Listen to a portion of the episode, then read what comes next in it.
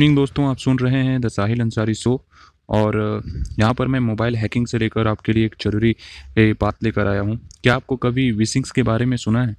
दरअसल विसिंग्स एक ऐसा तरीका है जिसमें जो हैकर्स होते हैं, आपके फ़ोन द्वारा आपकी निजी और संवेदनशील जानकारियाँ हासिल कर लेते हैं। इन जानकारियों में आपकी यूज़र्स आईडी होती है, लॉगिन पासवर्ड्स होते हैं, ट्रांजेक्शन पासवर्ड्स होते हैं, वन टाइम पासवर्ड्स यानी ओटीपी होते हैं यूनिक रजिस्ट्रेशन नंबर यानी यू आर होता है और साथ ही आपका कार्ड का जो पिन नंबर होता है और तो और सी भी शामिल होता है। इसके अलावा इसमें पर्सनल डिटेल जैसे आपका बर्थडे कब है, आपकी माँ माँ का नाम क्या है, जैसे जानकारी भी मौजूद होती है।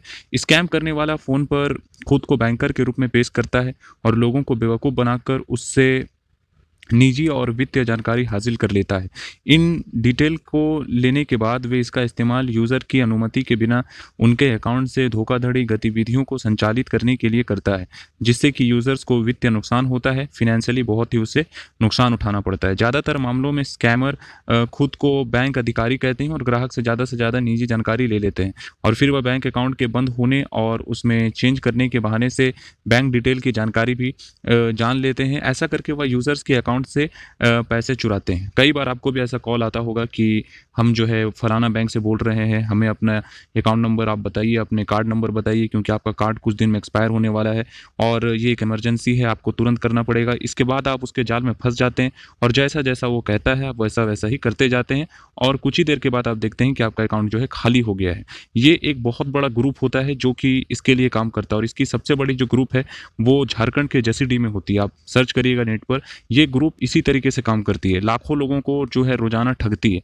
ऐसे धोखाधड़ी का लिए बहुत ही गहरा एक जुर्म है। ऐसा जुर्म को अगर आपके साथ हो रहा है तो आप इसकी शिकायत अपने नज़दीकी थाना में ज़रूर करें।